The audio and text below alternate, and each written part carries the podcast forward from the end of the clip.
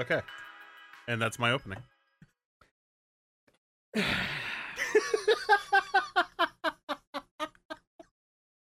I wish I could be mad at you, but I can't. only because I was going to do a similar bit. Two halves of a whole idiot here, folks. like I was gonna do a similar bit where like I open it with the popping of the fucking tab, but I was also gonna do this shit. Just fucking. Oh God! All right. Oh, now that we're over lubricated, Discord, that sounded so bad. it probably sounded so crunchy. I need to switch my mics over. Give me a sec. No, it was Slurpee. All right. Welcome back to the Derailed Podcast. I am Kama. He is Fish. I can't breathe. oh God, we're not even a minute in. and No. we're already. Jesus Christ. Uh, Okay, okay. All right. Now that we're now that we're back on Earth, um, it's fucking October. It's spooky month. it, it is spooky month. um, and that means that means we got to talk about spooky things, or at least, I mean, you know, spooky adjacent, Halloween related. Um, we actually didn't decide on this pre-podcast, so I'm just gonna decide on the fly here, just because simply. It, this is kind of like a little bit of the foundation of the derailed podcast. Fucking horror games, my guy. I don't know if I've stated this on the podcast before or not, but uh, Fish is actually the one who introduced me to horror games. Like I You're always, welcome. I always kind of like knew about horror games. Like the obviously like actually yeah, like I knew about horror games, you know, like Resident Evil and Silent Hill. I also didn't know how to properly identify horror games because for the longest time I thought the game Twisted Metal was a horror game. Uh, like I I had like I mean, if you're if you're like seven or eight playing that game, yeah, it's pretty fucking horrifying. But but no, unfortunately, not not a horror game per se. um one of the things though uh I- guess the only thing that I had played that was like horror adjacent before me and you became friends was uh probably House of the Dead honestly that was probably the most horror adjacent thing that I had been exposed to like as Like as far as games one? go yeah the arcade game All right. Um, but yeah, that was really that was really it. Not because like I didn't want to seek those things out. It was mainly it, honestly the main reason I hadn't I hadn't been exposed to those things really before high school was just because I lived in a very sheltered household. Fair enough. like my parents did like my parents enforced like movie ratings in my house unlike a lot of parents at you know by the time i was like you know 12 or so like you know tv and movies were still and even fucking music and video games were still regulated pretty hard in my household and yeah, now that i'm older this is fuck here's this for a ham-fisted segue um fucking now that I'm older, I'm starting to think that my parents maybe did that on purpose. How do you figure? Like I think they kept me away from those things so that way I would be encouraged to seek them out on my own. You know what I mean? Hmm. Cuz it's So, like that's uh, cuz how'd- that's kind of what I had to do, you know, like when it came to like fucking like you know, listening to like uncensored music and like listening to the music that I wanted to fucking listen to, I had to fucking, you know, rebel and fucking, you know, take fucking a couple Rage Against the Machine CDs out of my dad's CD case while he wasn't fucking looking and listen to them while no one was home on full blast. Hell yeah.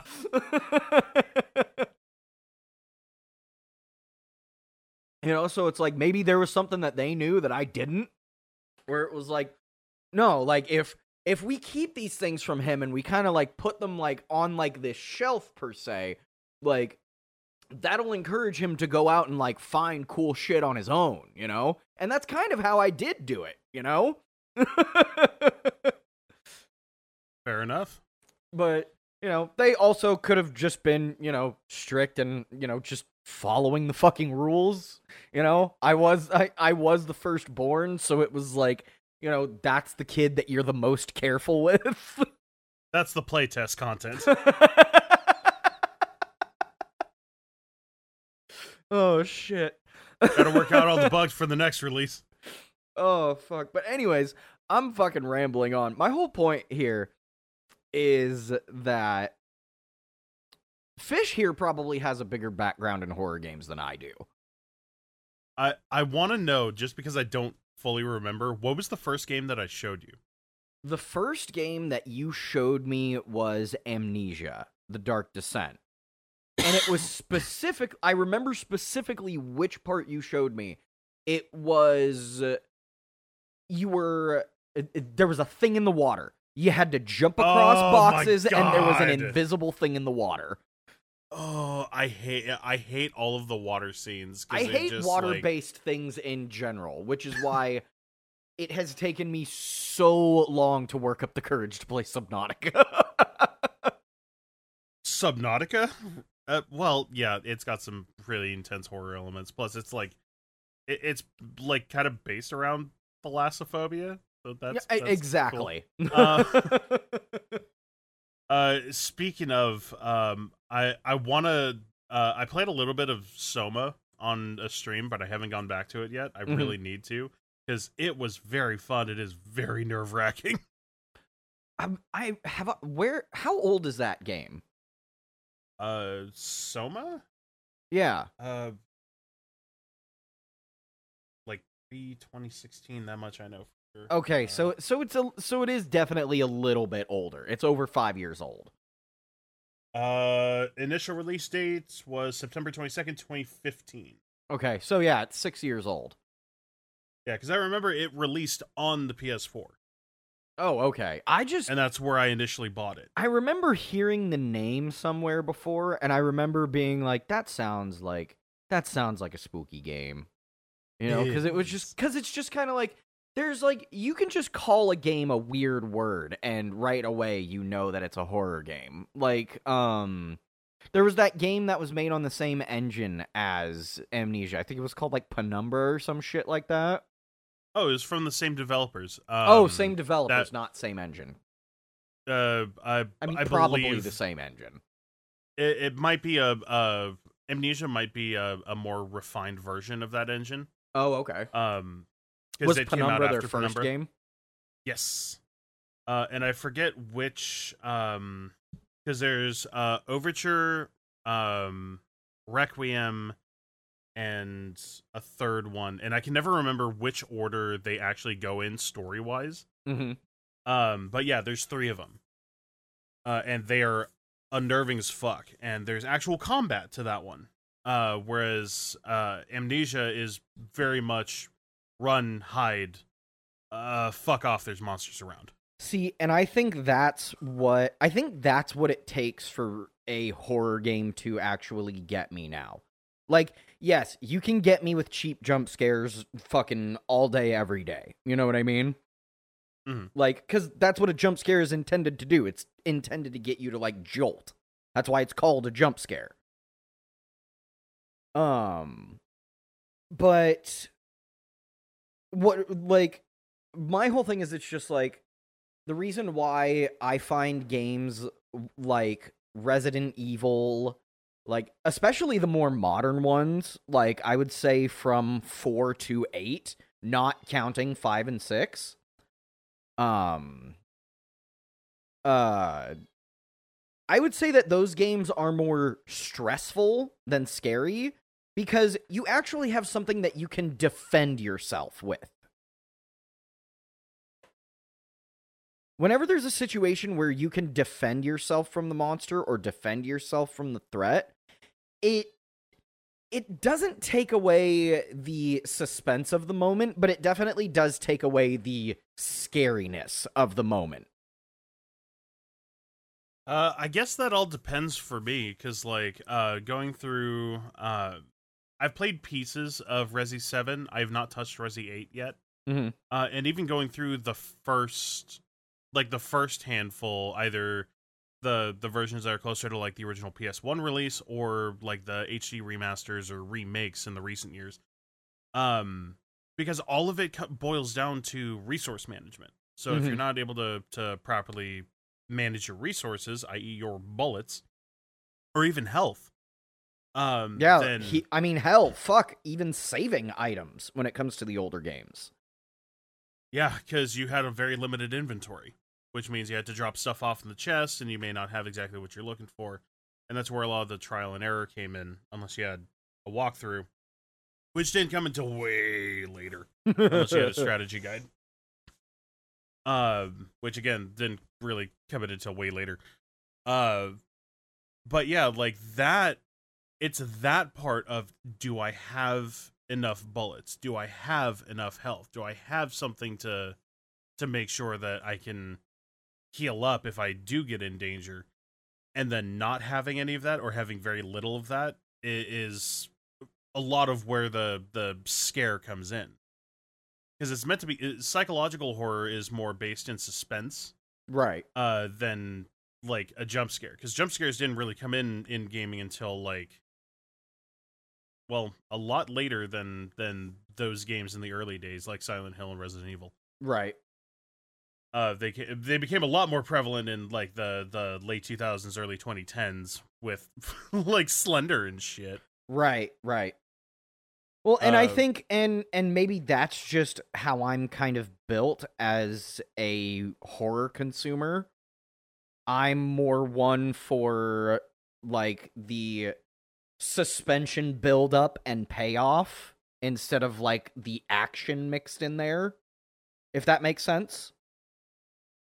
Yeah, so you're um you have to have atmosphere, It- which is exactly where I am as well. I'm a bigger fan of Alien than I am of Aliens. I know everybody says that Aliens is the better movie, and while they may be right about that, I am a bigger fan of the original movie. Is it one of the best sequels? Of all Uh, time? I wouldn't say that, but is it is it one of the best sequels to a horror franchise ever? It's Specifically to a horror franchise ever? only to be immediately probably. bricked by the following four entries. I don't want to talk about it. that's- No, that that's for that's for another another podcast. But um Alien, a disappointing walk through history. which is which really sucks because I actually enjoyed Covenant and and uh Prometheus. But um but yeah, it's like that there's like yeah, it's it's a great sequel, but it's not really horror right. or at least not not you know, not the same kind of horror as the original Alien. No, it's definitely more of an action movie. Like I would like I would literally say like in terms of like games, I I, I it's literally the difference between like Alien is like Amnesia and uh, Aliens is like Resident Evil.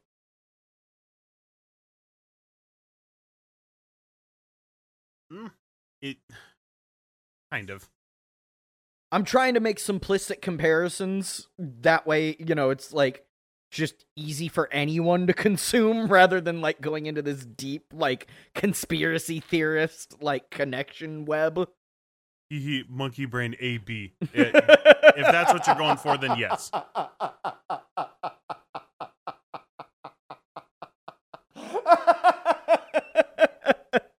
Did we just inadvertently call our audience knuckle dragging cavemen? No, but you just did. Fuck! but Ugh. but yeah, if if you're making simplistic uh comparisons, then yes, that that's that's pretty fair. Resident Evil is zombies and uh has I wouldn't necessarily say run and gun, but there is there it is combat focused and it's a lot of resource management. Whereas uh Silent Hill is much more uh uh psychological horror based. There is combat, but it's not Right. as like it's not as prevalent. Um a lot of it is is just uh exploration, what's coming around the next corner and, you know, uncovering the puzzle or like solving puzzles and uncovering the story. Right, right.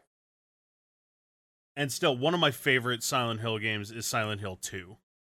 Like, it's a lot of people's favorites if if they're a fan of the series, uh, with good reason. I mean, e- it's either it's- two or three.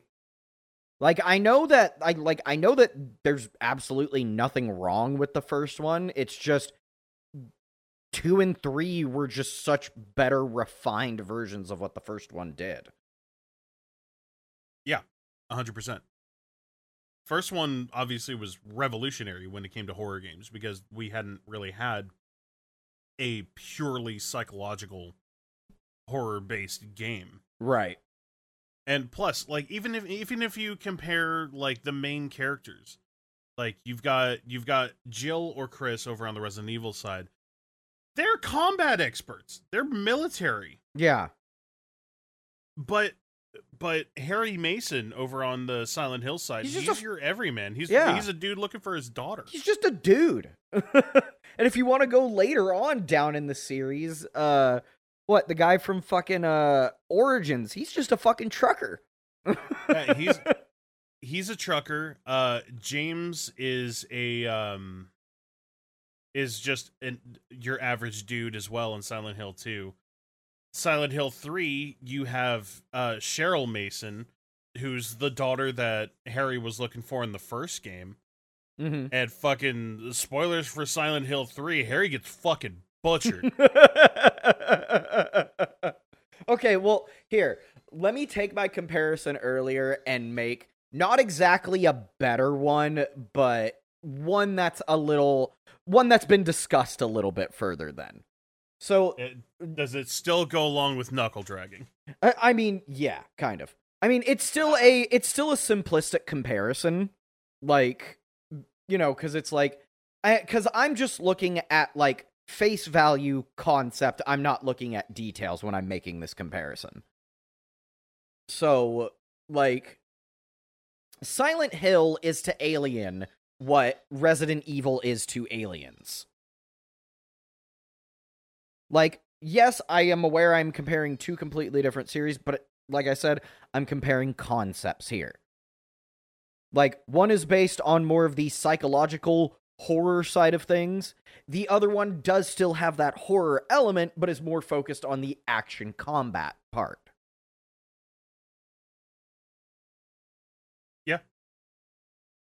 Like that's that's where the comparison was being drawn. I wasn't saying in any way, shape, or form that Silent Hill or my original fucking comparison, what was it? Amnesia.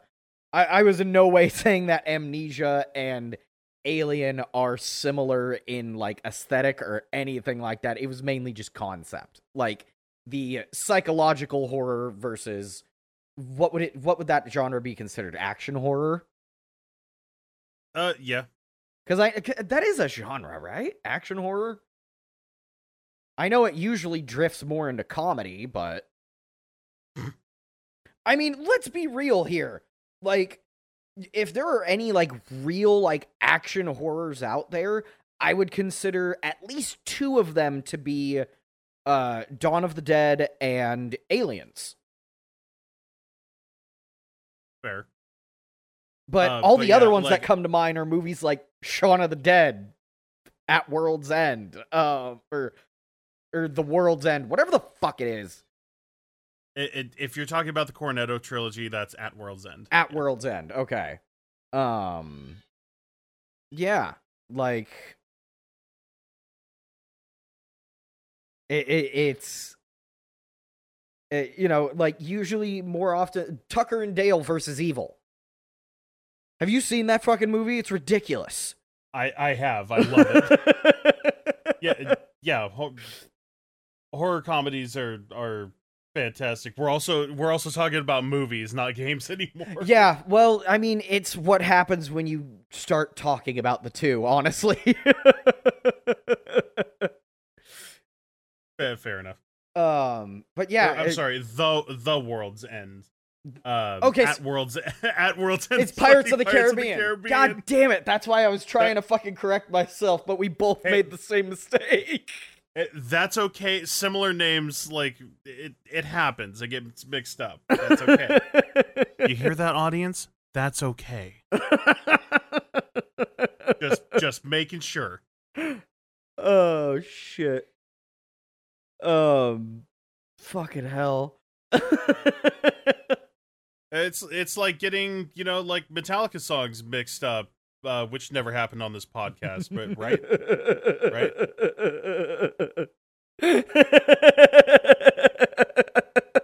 Right.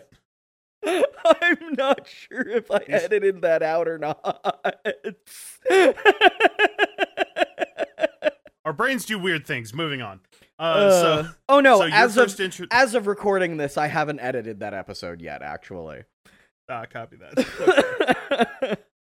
Honestly, it'd be really fucking funny. Just like, bam. Uh, well, I fucked that one up. Here, let's do a retake, and everything's in there. That'd be funny. Uh, but but anyways, get, going completely off track. Uh, so your first game, uh, or your first horror game was Amnesia, thanks to me. Pro- yeah. Well, the first one that like I ever watched. Pretty sure the first one that I actually sat down and played was uh the original Slender. I think it was like version I think it was 0.9.3. I think that was the first one we played was 0.9.3. Yeah, two or three, because because I actually still have uh copies of the exes for point point five, point six, and point seven. Okay. Maybe we Which started point with seven was the last one. Maybe we started with 0.5 then. Because I know we came into it kind of late because, like, it had already been making its way into compilations on YouTube, which is how we found it. Mm, Yeah, Um, but God, that for that original game actually still is pretty nerve wracking to this day. Like, I know it's super basic and like looks really shitty, but it's it's still effective in what it did. You know what I mean? oh yeah, Like everything that they did still fucking works. And I it, mean, it's a, lo- lot of it is like, well, that's the thing. They they build atmosphere through the through the sounds and the music. right. Um, but but ultimately the scares are just that jump scares, but they're very well crafted. Yeah. It's like granted, yes, there are it's like and, and I yeah, I just love how the game ramped up. You know? Like the more pages you collected, the more aggressive Slender became. Mm-hmm. Which is why the the strategy, it, like, finally people developed a strategy and not just getting out based on pure luck. But it's like, okay, map map out the pages first, and then just like the the more fucky ones where it's like your cr- cramped quarters and all that, like the the indoors, The portions, bathroom. the bathroom, yeah. Grab those ones first, and then the ones that are out in the open where it's real easy to maneuver, just like, all right, fuck, uh, like grab the shit and fuck off. I mean, I didn't was was that actually a strategy people started using because as far as I knew, that was just our strategy.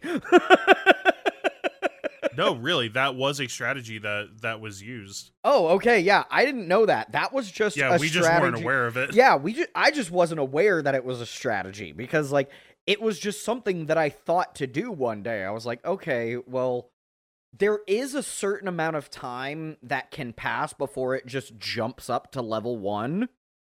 Yeah, it's like every minute or so, Yeah, or like I, every two minutes or something like that. I, I I don't remember what it was, but it was it, it yeah, I just that game fucking and I think the one of the things that goes on top of why that game was so relevant to us is because months like hell, I'm talking maybe even a a full year before uh this game came out or before we were aware of its existence, but based on everything that happened at the time after we started seeing footage of it, I, I think we can safely assume that like about a year earlier, you showed me and a mutual friend uh a fucking video about Slender Man.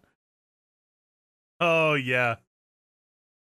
Uh I don't remember God, I wonder if that video is still up on YouTube. What the Slenderman documentary? Yeah. God, that that shit was It would be so good. It would be so hard to fucking find now. Uh, I'm actually pretty sure I have it in my favorites. Let me let me double check. Because yeah, God, that was such a good video. Like because of the Slenderman hype, and you know, like people, uh, like some people believing that he was like it was real, and some. Oh my god, like, no, there there it is. Dude, 10 million was a- views. there was a dude that was fucking uh that made like uh uh like it was like a home home videos right of just like oh yeah creepy slenderman sightings and like it was it was at the time extremely well done and people legit oh, thought it was um, real Marble Hornets. yes Yeah. Oh my god. Yes. And then you showed me this fucking video. It's up on YouTube still. You can literally watch this video right now if you want to. It's called the Slender Man documentary. It was uploaded by Emblem Studio 12 fucking years ago. yep march 13th 2010 i'm looking at it right now Oh my god. But yeah, Fish showed me this fucking video and it changed my goddamn life. you're welcome like it was it was genuinely one of the most unnerving things I had ever seen. And I'm sure by now, it being 12 years old, it probably looks and sounds heavily dated. Um especially considering that like if we're being real here, the internet, like it does with everything, fucking ruined Slender Man. Like and I'm honestly not talking about like all of the I'm not talking about like all of the ooh woo crap. I find that shit hilarious. Like Uh, but it's just that shit convinced half the internet that like the shit was real. That's what I love about it. it. but yeah. It's just fucking beautiful. Yeah, so like a year before this game came out, we had watched this video. And then we were just watching a random horror compilation. Like it was just a cut up compilation of uh Oh no, it wasn't a random compilation. We were watching a YouTuber that we used to watch. I don't want to say his name just simply because I had a ba- Fish had a bad interaction with him really put a sour taste in my mouth about the guy. Don't want to promote his shit. Um. Oh, it, is it is it one of the guys uh from from my old group? yes. Okay. It- it- I'm pretty sure you know who we're talking about. Yeah, he he seems to be doing better now, which I'm I'm happy with. I'm just like, yeah, that experience was a little, hmm. Yeah. but oh god, those fucking. I I remember uh I remember watching um. Oh god, I forget if it was a live stream or if it was just a video, but like he went through the uh the Korean comics, whereas like the the web comics where you scroll down and then like it animated itself. Yep, those. Oh my god, I do remember that. Um. But yeah, That was re- around that same time. Yeah, it was. I think those were all clips from streams that we saw on YouTube that were in like a like getting scared compilation. Mhm. And uh, we noticed at one point one of the games he was playing, we were like, "Wait a minute. Is that No. No way." So we looked into it a little bit more on YouTube. And then uh, sure enough, all these fucking results came up and a compilation popped up of a bunch of different fucking people playing it. Um, uh, the one that I vividly remember is like you've got PewDiePie, you've got Yamimash, Yep. you've got um, I think that was pre Mark. That Oh god, was that or was that just or was that particular one just not featuring Mark? It might not have featured him, but it could have been pre Mark. Cause yeah, it like it had some some old old old school. Yeah. like I'm not sure if they're even like some of them are even doing YouTube anymore. Kind of Um, I think old creators. I remember or like hearing quite a few of them were like random people. Yeah, well. I remember hearing something about Yamimash recently. Um, yeah, I I don't remember what it was that I saw. I saw something about I it, maybe it wasn't him. Honestly, I don't remember.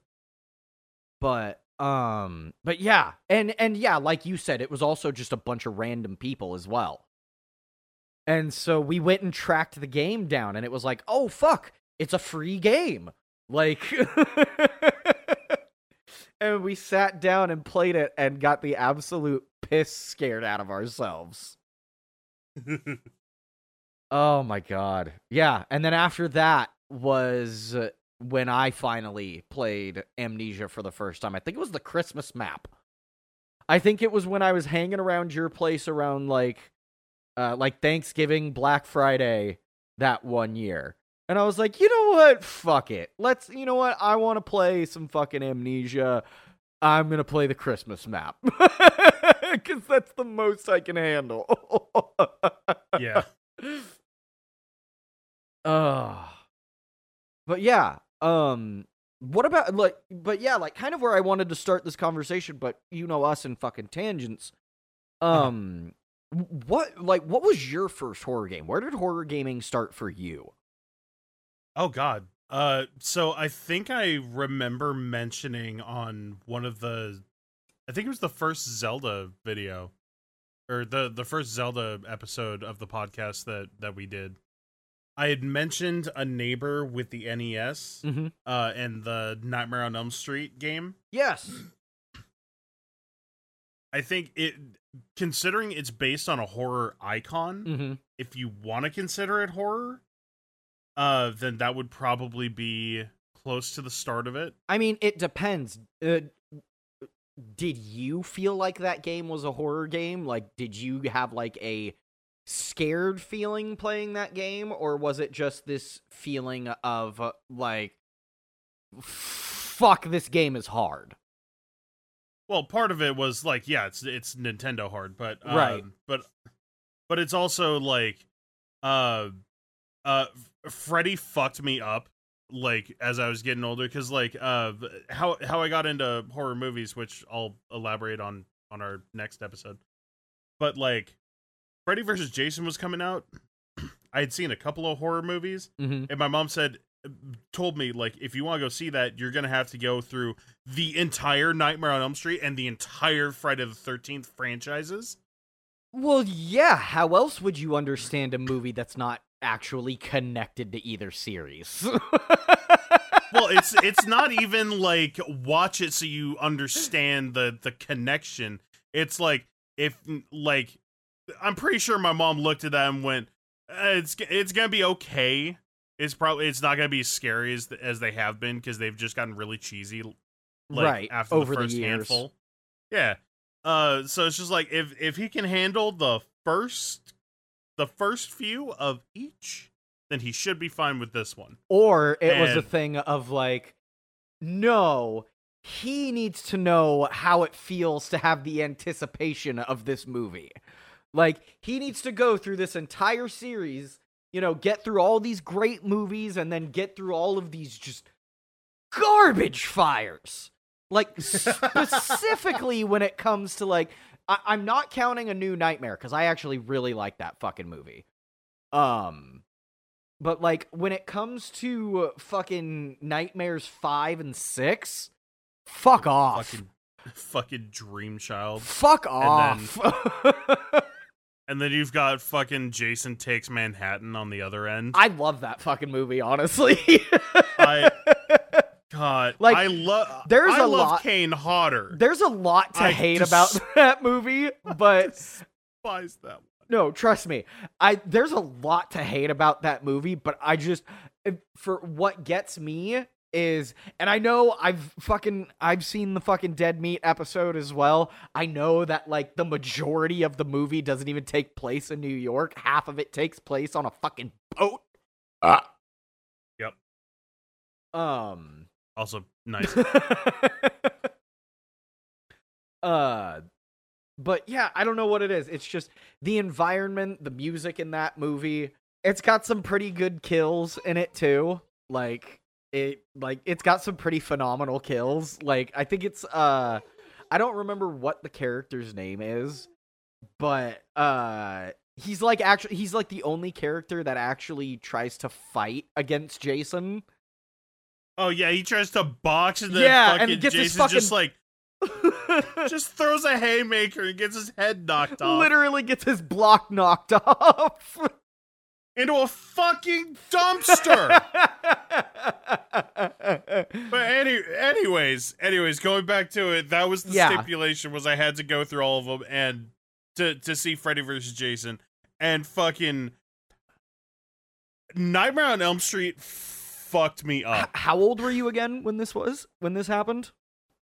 Uh, Freddy versus Jason, I want to say came out in like 2003, right? Uh, yeah, I think you're correct on that. You keep going. I'll look it up.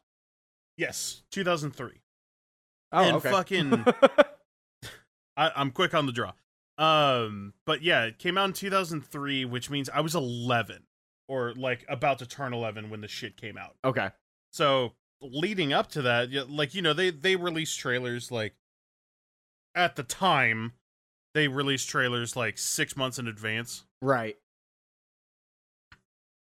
Like they still do that now, but it's like it it's mostly like within a month or two when they really get crazy. Otherwise, it's just like, oh yeah, announcement like nine months. We, uh, the the theaters are gonna give birth to the newest uh, fucking Dumbledore movie or something. Yeah, I used to. I Uh, love the way that movies used to be promoted, man. Like, it actually hyped them up, you know? Yeah, it's like it it's it's become its own thing now whereas before it was just like either you got some decent trailers or you didn't Yeah. and that's okay. Uh but yeah, so it, I I must have gone through it like within the year before its release, so I must have been 10 when I watched Nightmare on Elm Street for the first time. oh, good lord. It- yeah. yeah. When you're as like- bad as you when think. you're like at the peak of like having fucked up nightmares and shit too. uh-huh. Like at like Uh, when like fucking pop culture and media is influencing your nightmares the most. And now you got some spiky hand fucking uh, now confirmed kitty diddler just just chilling out around the corner in the hallway. Like you you remember the layout of my old place? yeah. Uh fucking and and when I was growing up, like that was just a thing was uh you just didn't close the bedroom doors. hmm So with how my bed was oriented, I was looking out straight into the fucking hallway Ugh. like into the emptiness of the house. Ugh. And of course, like I'm, I'm fucking ten, so it's like so uh, I'm t- I'm ten. I'm already scared of the dark because I just don't like the dark because all the bad shit happens in the dark. And now, fucking, I have like now I have to worry Like, about fuck- this nightmare demon. yeah, so I'm having like fucking sleep paralysis where fucking Freddy Krueger's just like fucking dancing on the ceiling out in the hallway, just like licking his knives. Like, yeah, that movie fucked me up. Sorry for Like- laughing because I know it's like a traumatic childhood thing, but like.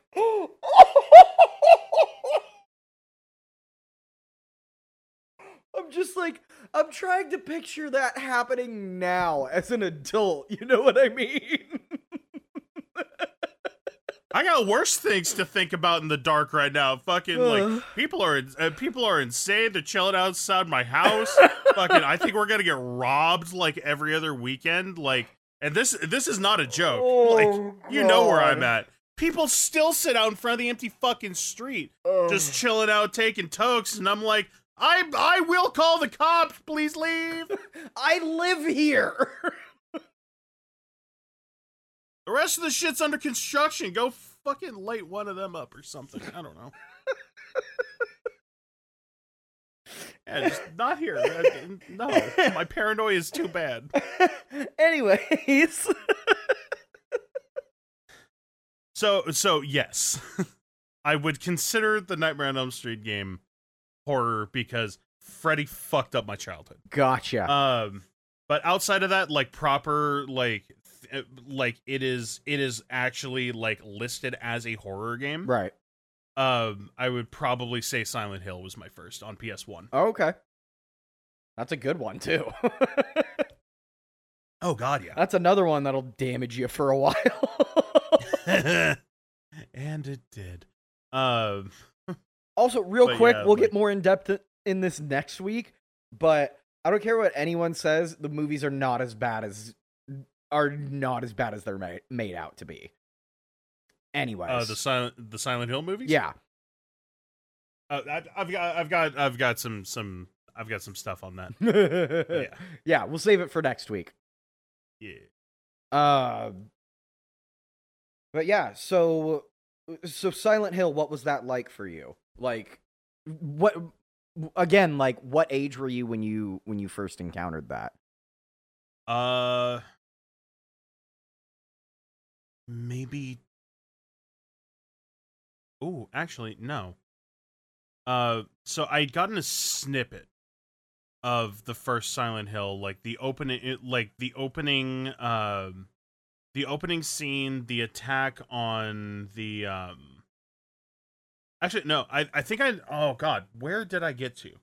Because I gotten a couple of levels in. Uh, I got maybe to Midwich, like the school. Mm-hmm. Uh, so like a decent chunk in, but not like I didn't finish the game. But like fucking uh, the opening scene where you go in, like it's still camera angles or fixed camera angles. You're going down this this like winding fucking alleyway, and it's getting more and more decrepit, and then you see a body just strung up on on the gate, and then the fucking little gray children Ugh. fucking swarming and you gotta run out like that that was fucking terrifying and then having to deal with the the little they're they're supposed to be more gray children but they turned them into fucking spiky teddy bears for some reason for the us release what? um that- j- it's it, it's a thing. But yeah like uh, they they look like big ass like turd colored teddy bears with like spikes on them and uh, th- of course ps1 graphics you, yeah. But like that shit following you around in fucking midwich was like that was fucking yikes too. Uh but i think the first silent hill game that i actually finished and i got the pc version like later on when i was like 13 uh was Silent Hill 2. And holy shit. Dude, seeing Pyramid Head at the end of the hallway bathed in red light and you have to go that way yeah. is just like um okay, uh please excuse me while I shit myself and I will be back tomorrow. Please. Yeah, dude, sitting there on the computer, like fucking mouse and keyboard in hand. I'm just like, no, I'm gonna get back to this tomorrow. Fuck that. I got the, my guy. I got homework to do. I'm sorry. and that and that is the only time I ever chose homework over video games. Yes, because that motherfucker was scary. Still is, I would argue. Still is. Yes. Spoiler warning: You get to fight three of them Ugh. In the same arena. Is that the second game? I thought that was the third one. Nope, that was the second game. Oh Jesus! Don't you have to do, or is that just the default ending? Or I thought you had to like meet some conditions before you could do that. Oh, the the fight itself was an actual boss fight for the game, but um, there is, uh, there are different conditions that you have to meet in order to get different endings. Mm-hmm. So, like some stuff you have to go through a cutscene, or you have to find a, a specific item, or you know, like the, whatever stuff. And there's generally like three to five endings. So you've got a good ending, a bad ending, and like a nightmare ending, um, or across just about all of them, I'm pretty sure there's the dog ending, There's also a UFO ending in most of the games as well. UFO ending. So that yeah, that makes up about five. I doesn't I know we don't like to talk about it, but doesn't 4 have like 7 different endings or some shit like that? Uh, that's one of the few that I just haven't looked up, so I'm not sure. like it. I, Are we I- having it- this it took me a discussion? long- it took me a long time uh to to actually say this out loud but it's not a bad game i just can't equate it to silent hill the same or like like it's supposed to. Mhm. because like it just outside of a of a, a couple of like a couple of lines that reference it it's not really a silent hill game. Uh and like it has a uh, it has some like atmospheric bits and it has some psychological horror bits that that like may equate uh like of of course like you think silent hill like you you've already got you've got pyramid head on the brain uh probably barbed wire uh like that sort of shit like and yeah there's some barbed wire bits but like it, it's kind of the same way i feel about uh resident evil 5 and 6 Mhm. uh are they good games? Yeah uh, for for the most part like yeah they're they're different. They're good action games. I don't find them to be good resident evil games. And i think that people in a similar mindset would agree that you know like uh f- like resident evil 5 and 6 like not bad games but i wouldn't equate them to to resident evil. Same thing Right. with uh with for the room for silent hill. Like it's not a bad game i just don't really equate it to silent hill once again kind of kind of bringing up the alien movies and you can correct me on this if i'm wrong but maybe prometheus and covenant would be seen better if they weren't alien movies. And prometheus really uh, like up until up until the ending. Up until the ending it wasn't.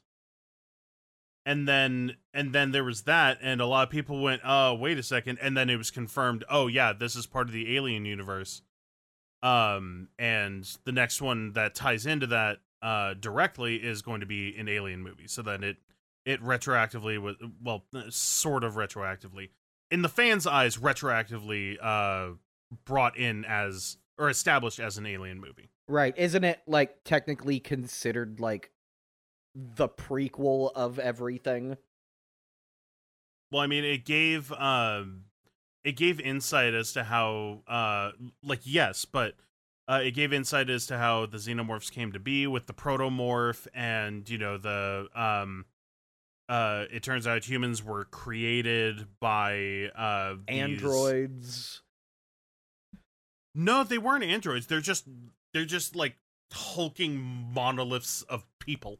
huh. Like essentially, that like I'm pretty sure they actually said like aren't they what Oh, uh, Jesus was an alien, basically. aren't they what uh michael's Fa- michael fassbender's character is He is an android, yes. I'm talking about the the big dudes, like on oh okay yeah, the those dudes. Apparently, they predate humans, and it's like they they either created the humans or like basically this this dude was like this dude was Jesus or something like like Jesus was an alien is kind of like how some of that it, it it delved a lot into uh into you know creator versus creation and and that whole thing. Okay. Um but yeah. i've i forgot a lot of uh, uh, like a lot of both of those movies honestly. I i might need to rewatch them because it's just But like yes. i kind of put those in the same category i wouldn't put them in the same category i would put them in a category above alien 3 and resurrection because they are definitely better than those movies but i care about them just as much you know what i mean yeah like they're better movies, but eh, who gives a shit? I'm sorry. I'm, I'm being a Goddamn. dick. Let's get back to the topic on hand. But yeah uh so moving back over to you what was uh so after slender uh did did i ever make you play did i ever make you play uh No, you would Dead be- Space. You would be phrasing that correctly because that's what it took to get me to play horror games back then. You had to make me play them. Um and yes, you did you did have me play Dead Space. Okay. I remember because uh ever and without fail, one of the things that I always found found fucking hilarious now that I'm thinking about it in retrospect. One of the things that I find hilarious about when you would make me play horror games at your place is it you know there was always people over. There was always people over when this would happen. So like and it was usually like family and shit too. Mm-hmm. So like there'd be a nice family gathering going on down the hall. And then all they could hear is me shitting my pants and cursing.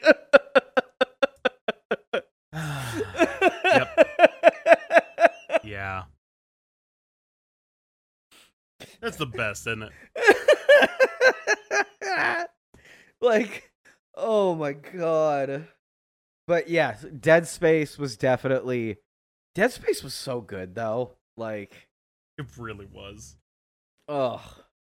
Oh my god. Um God, I'm trying to think. Like, cause I haven't played too many like recently, I would say. Um Oh god, I've got so many.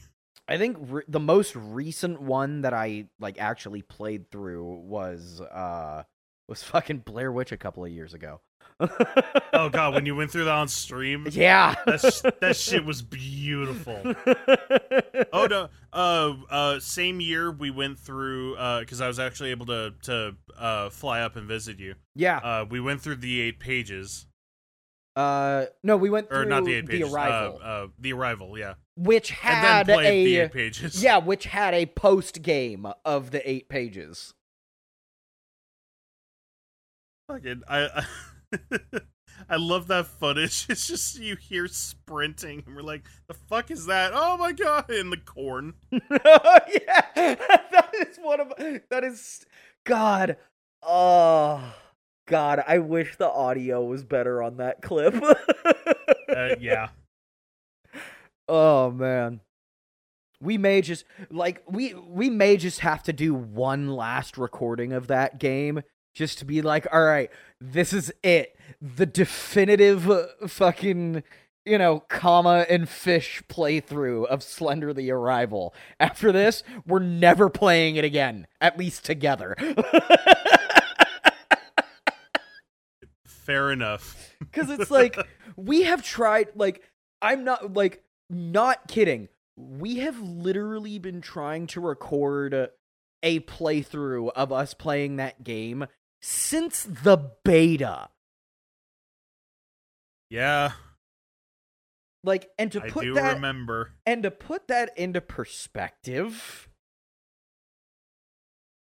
the beta, the beta, Bader. uh, the beta release date for Slender the Arrival was February 9th, 2013. That was when the beta was released. And I could be wrong about that as far as like when we played it because there may have been like a Kickstarter or some early form of crowdfunding that Fish donated to and maybe we got to play it before it went public. I'm not sure. No, there was a there. Uh, there may have been like a uh, like if you pre-order you. Oh no, wait, it wasn't on Steam at the time. So yeah, it must have just been uh, hey, here's a beta, try it out, and and yeah, because uh, I have a couple of playthroughs of the beta Yeah. from fucking nine years ago. Yep. Oh, where's the one where I just rolled out? Uh, what was that? The arrival? Yeah, that was the arrival. Where I just rolled out of bed and was like, "Fuck it." Yeah, I think it's the first one that's on your channel. Yeah, there it is. Um, February eleventh, twenty thirteen. Oh And no, wh- so you had it a couple days you had it early then. Or no, I'm sorry, 13th it came out on the 9th. I'm an idiot. Yeah, the 9th is when it came out. Never mind, I'm an idiot. Yeah, so I got access to it, rolled out of bed, and just like I think I installed it the night before. That way, I could just like get up and immediately record. Yeah, because back in our day, installs took a long fucking time, no matter what kind of rig you had.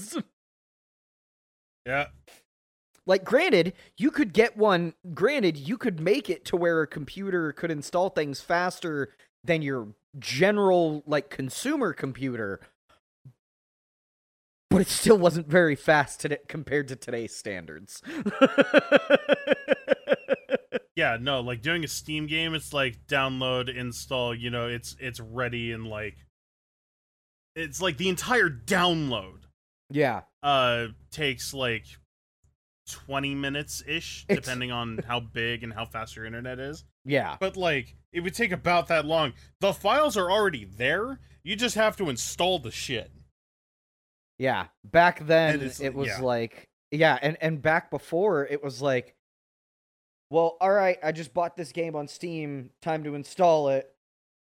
I hope you did that at the end of the day because you can't use your computer for the rest of the day now. Uh, yeah basically like god, that was the fucking worst when like installing a game on your computer just like essentially bricked it for the day.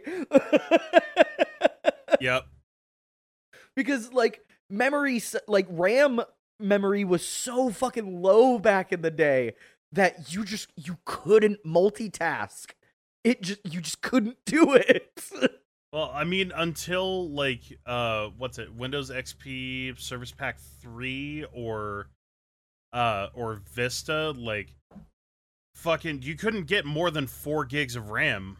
Like it didn't register anything else. Right.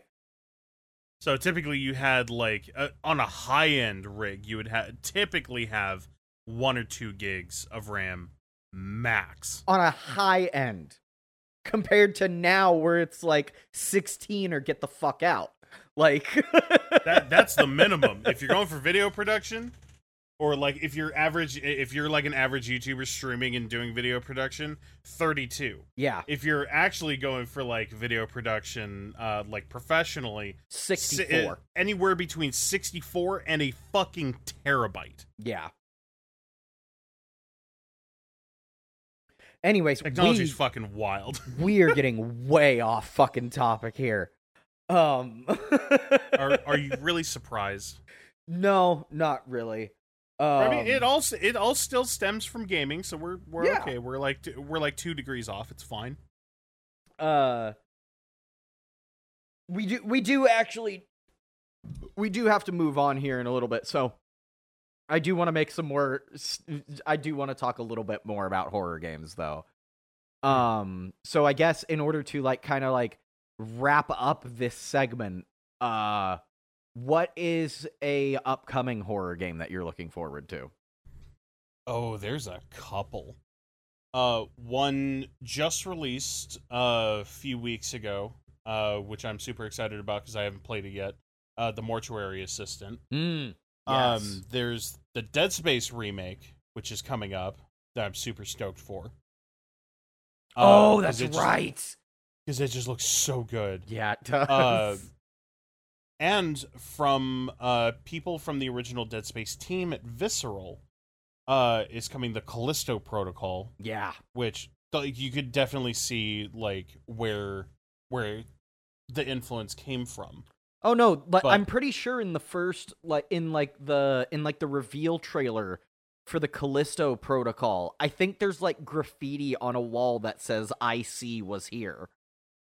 Oh yeah, yeah, meaning Isaac Clarke, Yeah. uh, the main character for Dead Space. If you're not familiar, uh, but yeah, like there there's there's a few horror games coming up that I'm really looking forward to, and the newest inst- installation of the Dark Pictures anthology, um, which in order. Oh, have they announced a new one? Or Yeah, uh, they, they have a trailer for the next one at the end of the previous installment. So, Oh, that's uh, awesome. yeah, with Man of Medan, uh, there was um, a trailer for Little Hope, okay. and then Little Hope released, and at the end of that was uh, was a trailer for House of Ashes, Yep. and at the end of House of Ashes, there's uh, a trailer for um, I think it's called the uh, the Devil Inside. Okay. Uh, but yeah, looking forward to that one as well because that actually releases this year. This Oh, okay. November maybe. Ooh. Double checking that.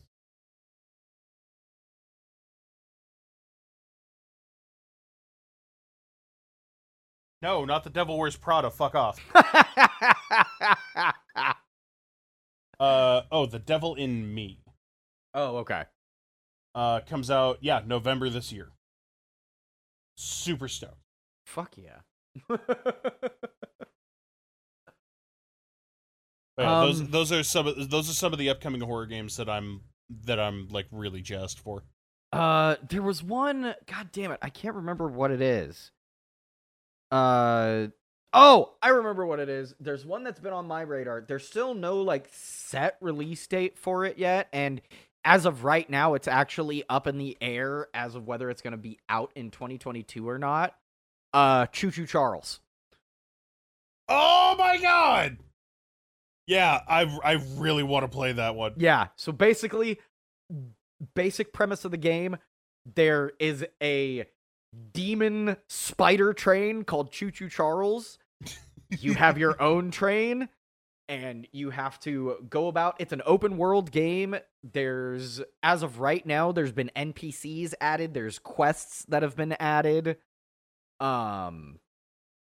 Yeah, like, uh, as of right yeah but as of the last thing that the that the developer has said about it uh as far as i can tell from their youtube channel uh they um the developer specified that the game may not be make it out in 2022 depending on uh how basically the last stage of development goes Which the good things come to those who wait. I am totally fine with waiting for a a well crafted, polished game. oh yeah me too but But yeah, the the game looks like Zelda Spirit Tracks if it was made by Satan. Looks so good.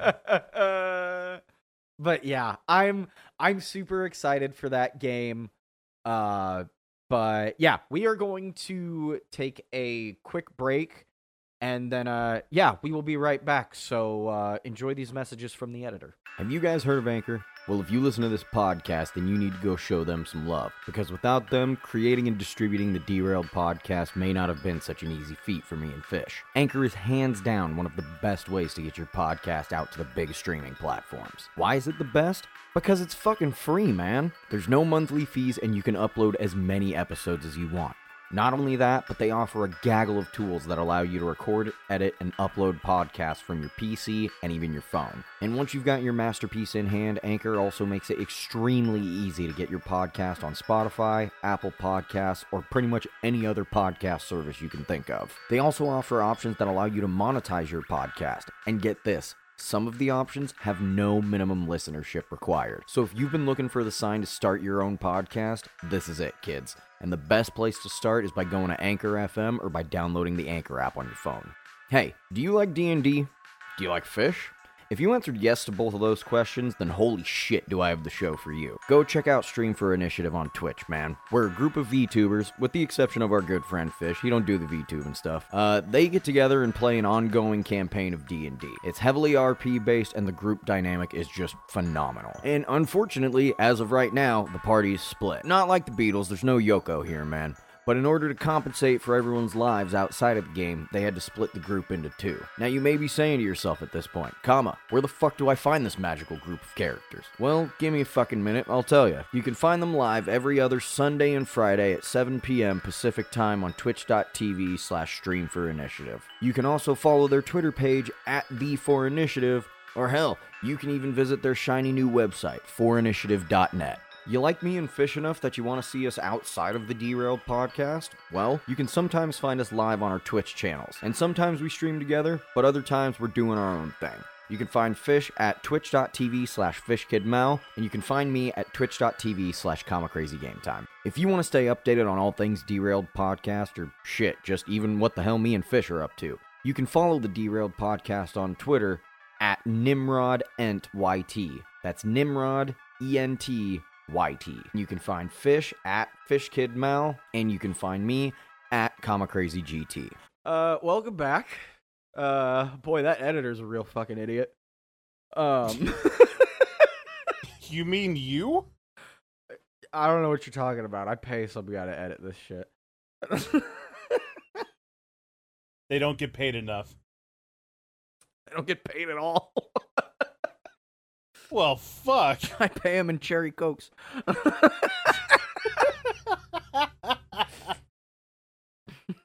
I pay him in cherry cokes and bong water.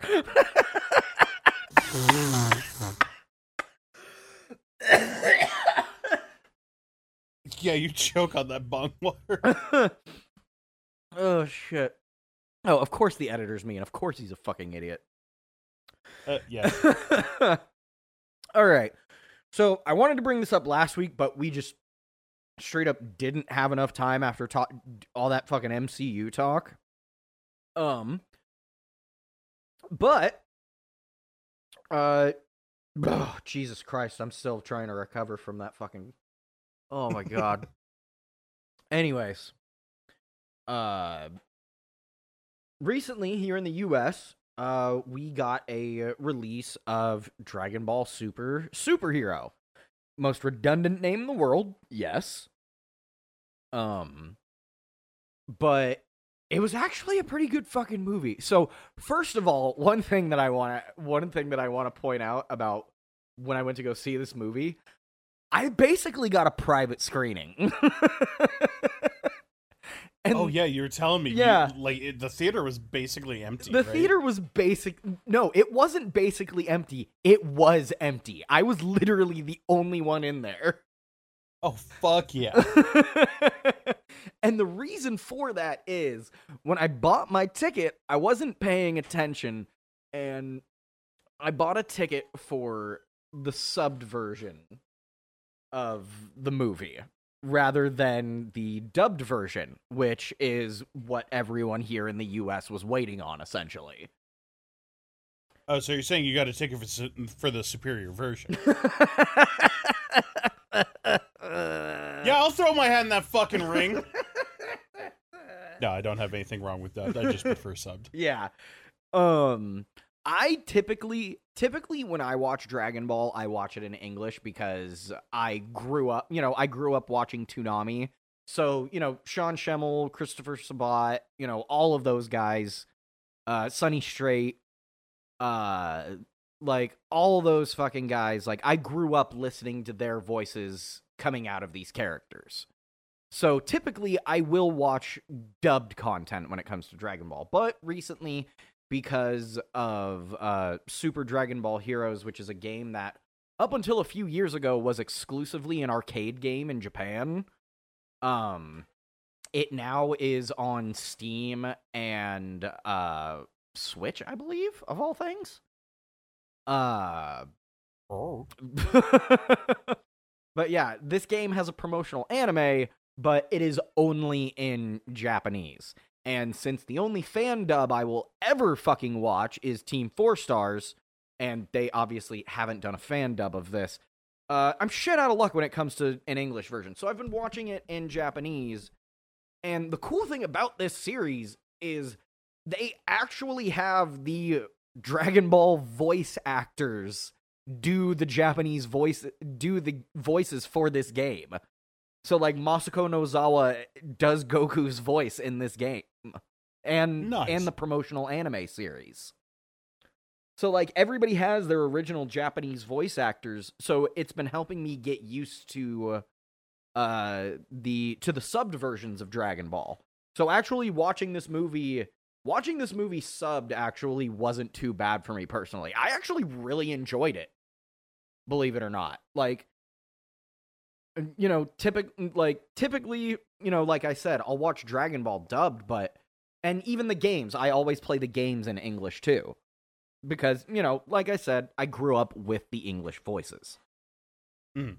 Um but yeah, like so yeah, getting that out of the way it- the voice acting is absolutely phenomenal. Like I really don't know much about, you know, how Japanese voice acting works. Um but I I really enjoyed the voice acting in this game it, or movie. It was really fucking good. Um the other big elephant in the room that I want to address about this movie is the animation.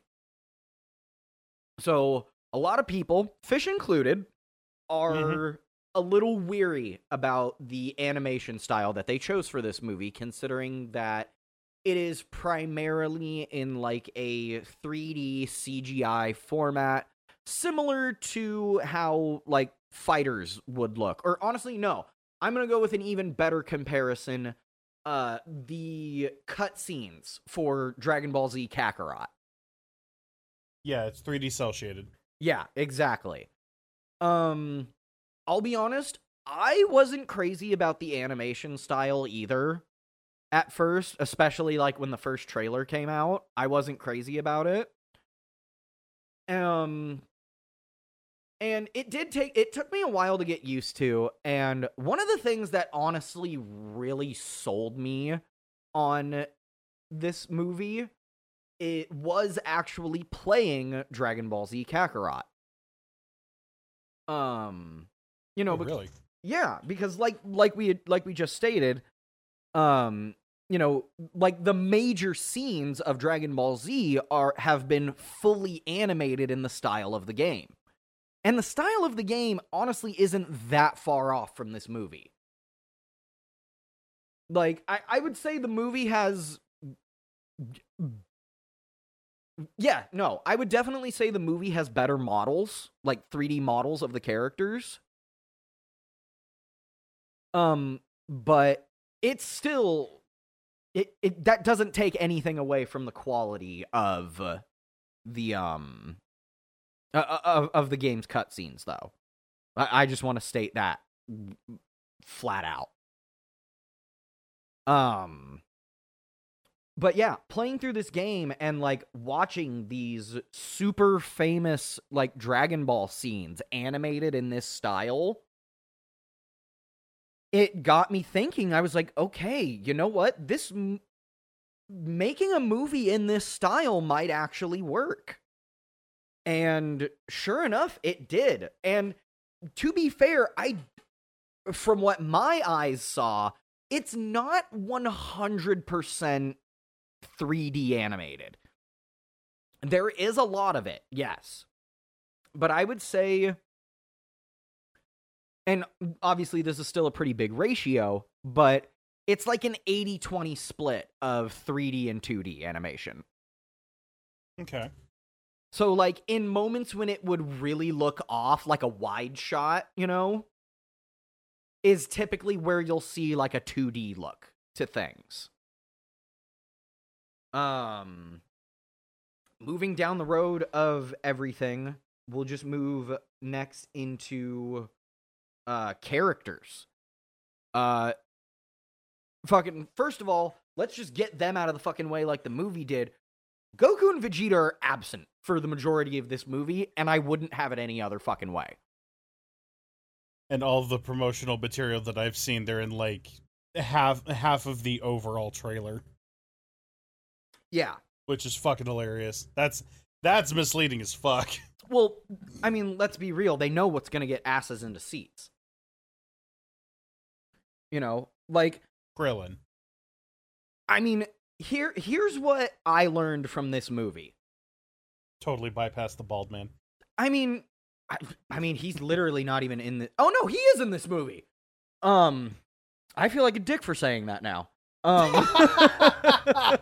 anyways uh but when it comes to like this movie appealed to western audiences more than it did uh, uh japanese audiences oddly enough really? yes because you know as it turns out you know goku and vegeta are really popular fucking everywhere but in japan they're super fucking popular Mm-hmm. here in the West, though, Dragon Ball fans have more of an interest in other characters, specifically like Gohan and Piccolo. So hmm. the fact that this movie solely like pretty much solely focuses on these two characters fucking I I was sold right away. Mainly just because fucking Gohan Gohan got a little bit of redemption in the tournament of power. I will give him that. Like towards the end of like the Dragon Ball Super series. And in the manga he's been pretty fucking badass as well. In my fucking opinion, this movie has fully redeemed Gohan. Oh, really? Yes. That good, Gohan huh? Gohan is once again a badass. And honestly, I don't think he ever really stopped. He just needs the right motivation. I.e., rage. I mean, yes. Like like I'm not kidding when we say when I say we got to see Cell Saga Gohan in this movie.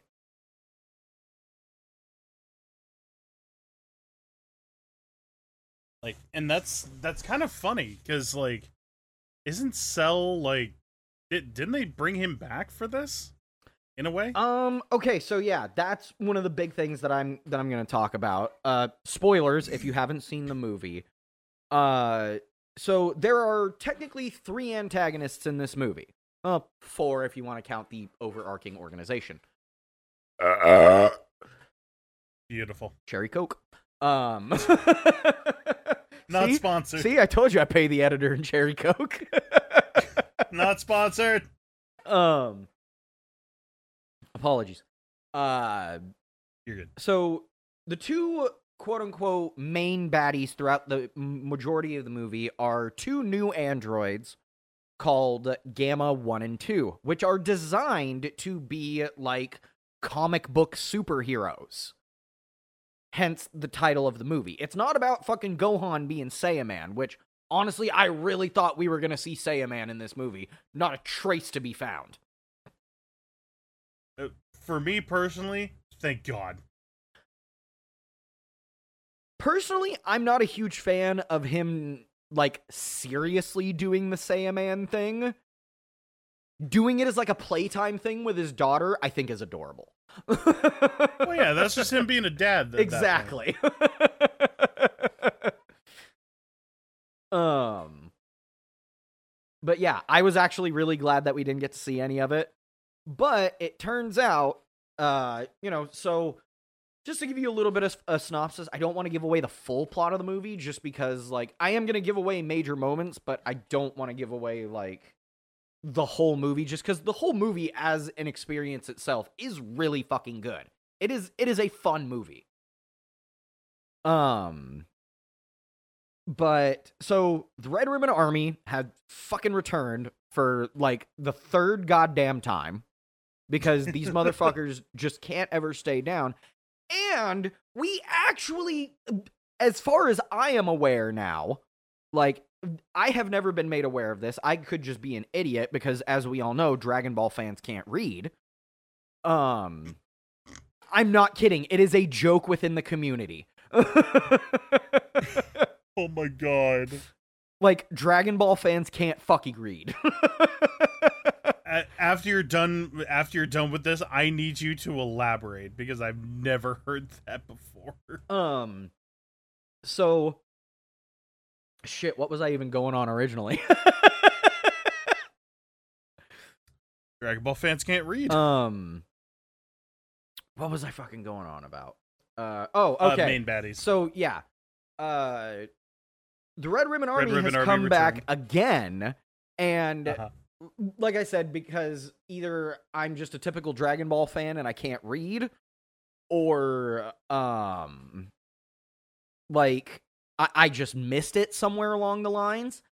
The Red Ribbon Army has been funded by running under the guise of the Red Pharmaceutical Company. So Okay. all these years, the Red Ribbon Army has been secretly operating and been funded by this pharmaceutical front. With how much medication costs, that yeah, that'd be pretty good funding. Yeah. Um. so what happens is the current leader of the Red Ribbon Army, who is uh, who goes by the name of Magenta, uh, the re- this being a clever, colorful name scheme because of the original Dragon Ball series. Uh, because he is the, I believe, either son or grandson of Commander Red, who was killed by Goku. All, or actually not killed by Goku. He was actually killed by like his, uh, like his right hand guy. Um, back in the original Dragon Ball series.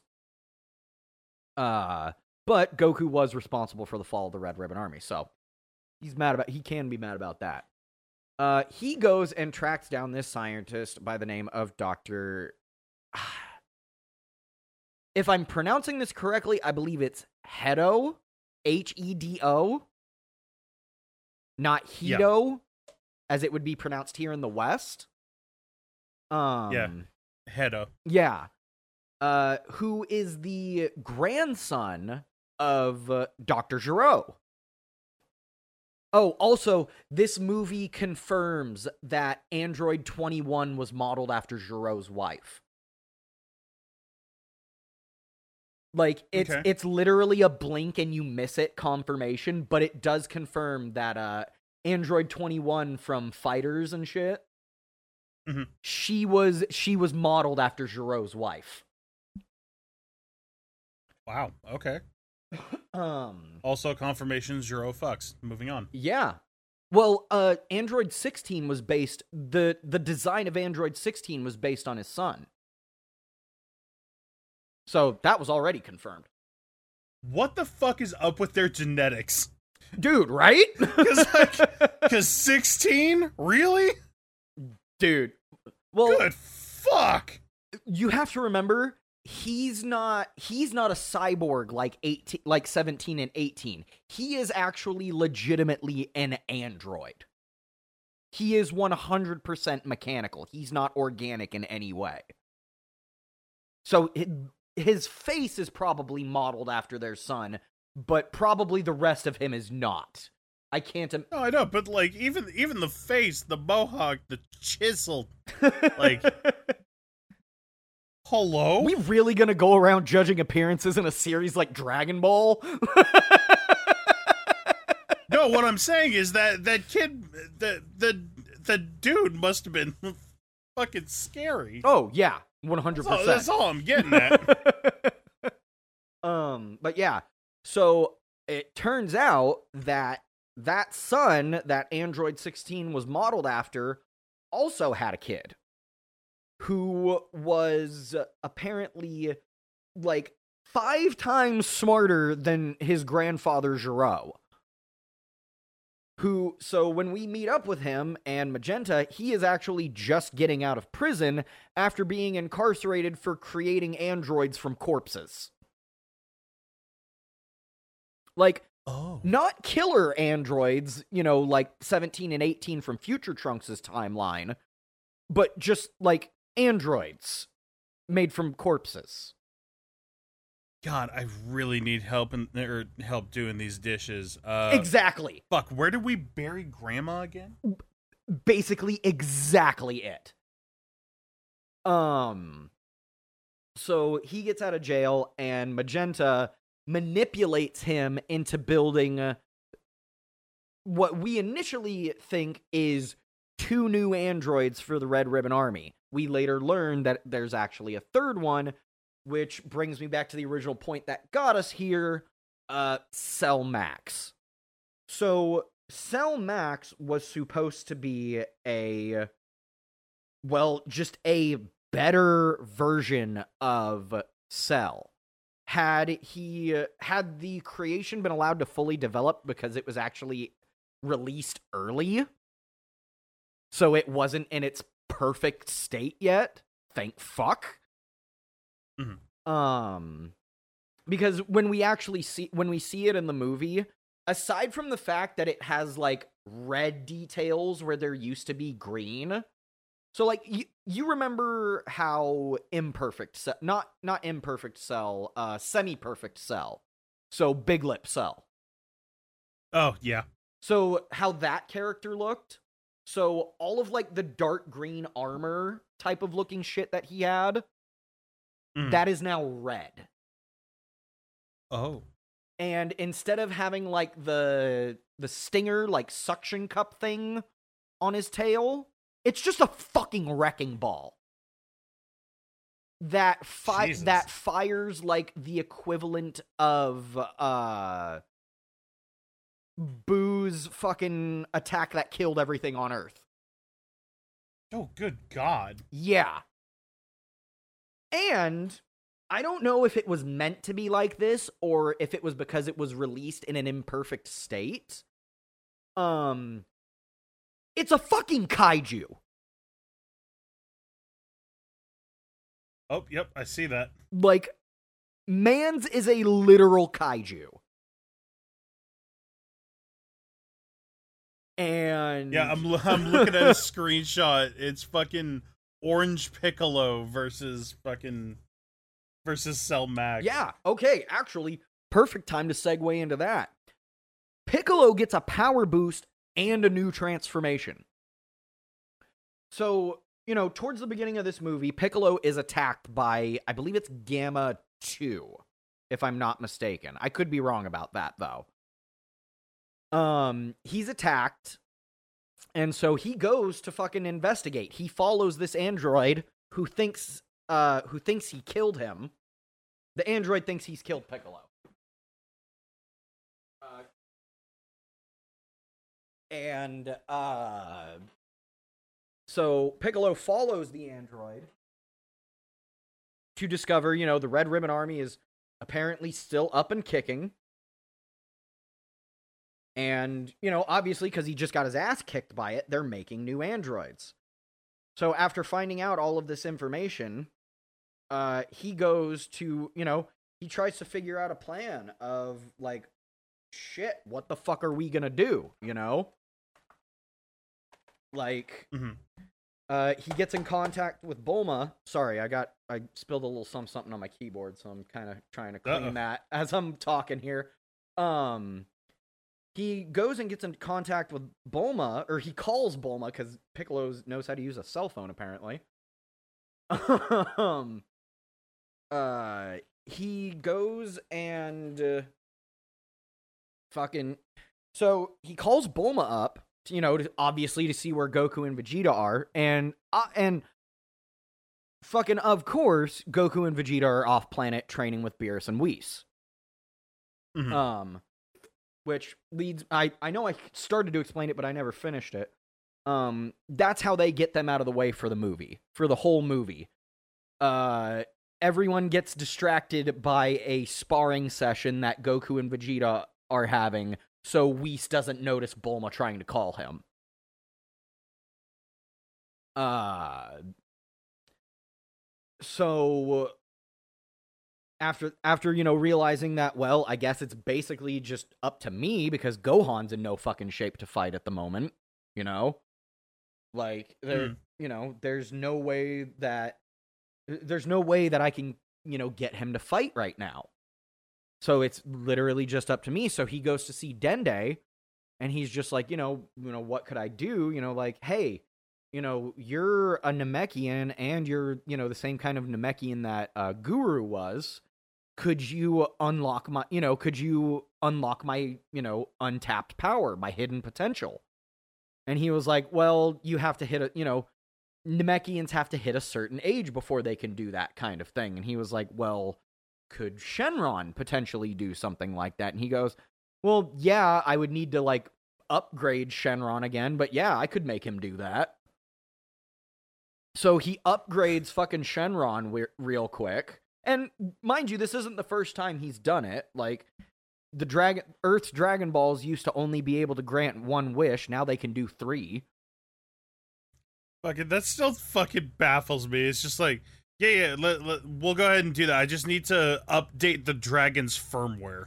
I mean, it's magic, dude. You can do whatever the fuck you want. Just like software. it's magic. The drag, the dragons and android confirmed. Yeah. uh, but Oh anyways, so he upgrades the dragon, and of course, Bulma just happens to have all of the Dragon Balls together because she was gonna use them to, and I'm not fucking kidding, make a wish to make her ass more firm.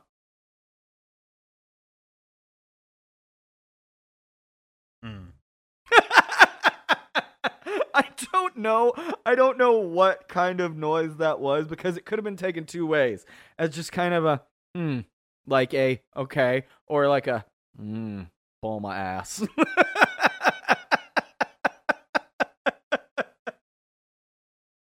I mean, didn't didn't the movies like destroy her thickness anyways? um, I was like I rem I remember seeing uh I remember seeing something that was just like, yo, they really did Bulma dirty like that. I don't. I'm not a I don't. Maybe not this. Maybe not anymore because, like, there is literally a shot in this movie where me personally not a huge fan of fan service in any sort of medium. You know, when it's appealing to men, women, or anything else. Like, I'm not really a huge fan of fan service like that. Um, there's literally a shot where Bulma, just Bulma's ass is the entire screen for like 15 whole seconds. Hmm. there it is again.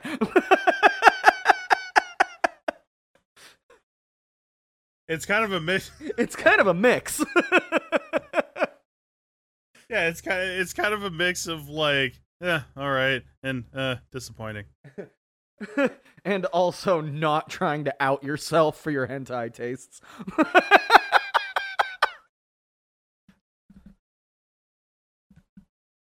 Anyways,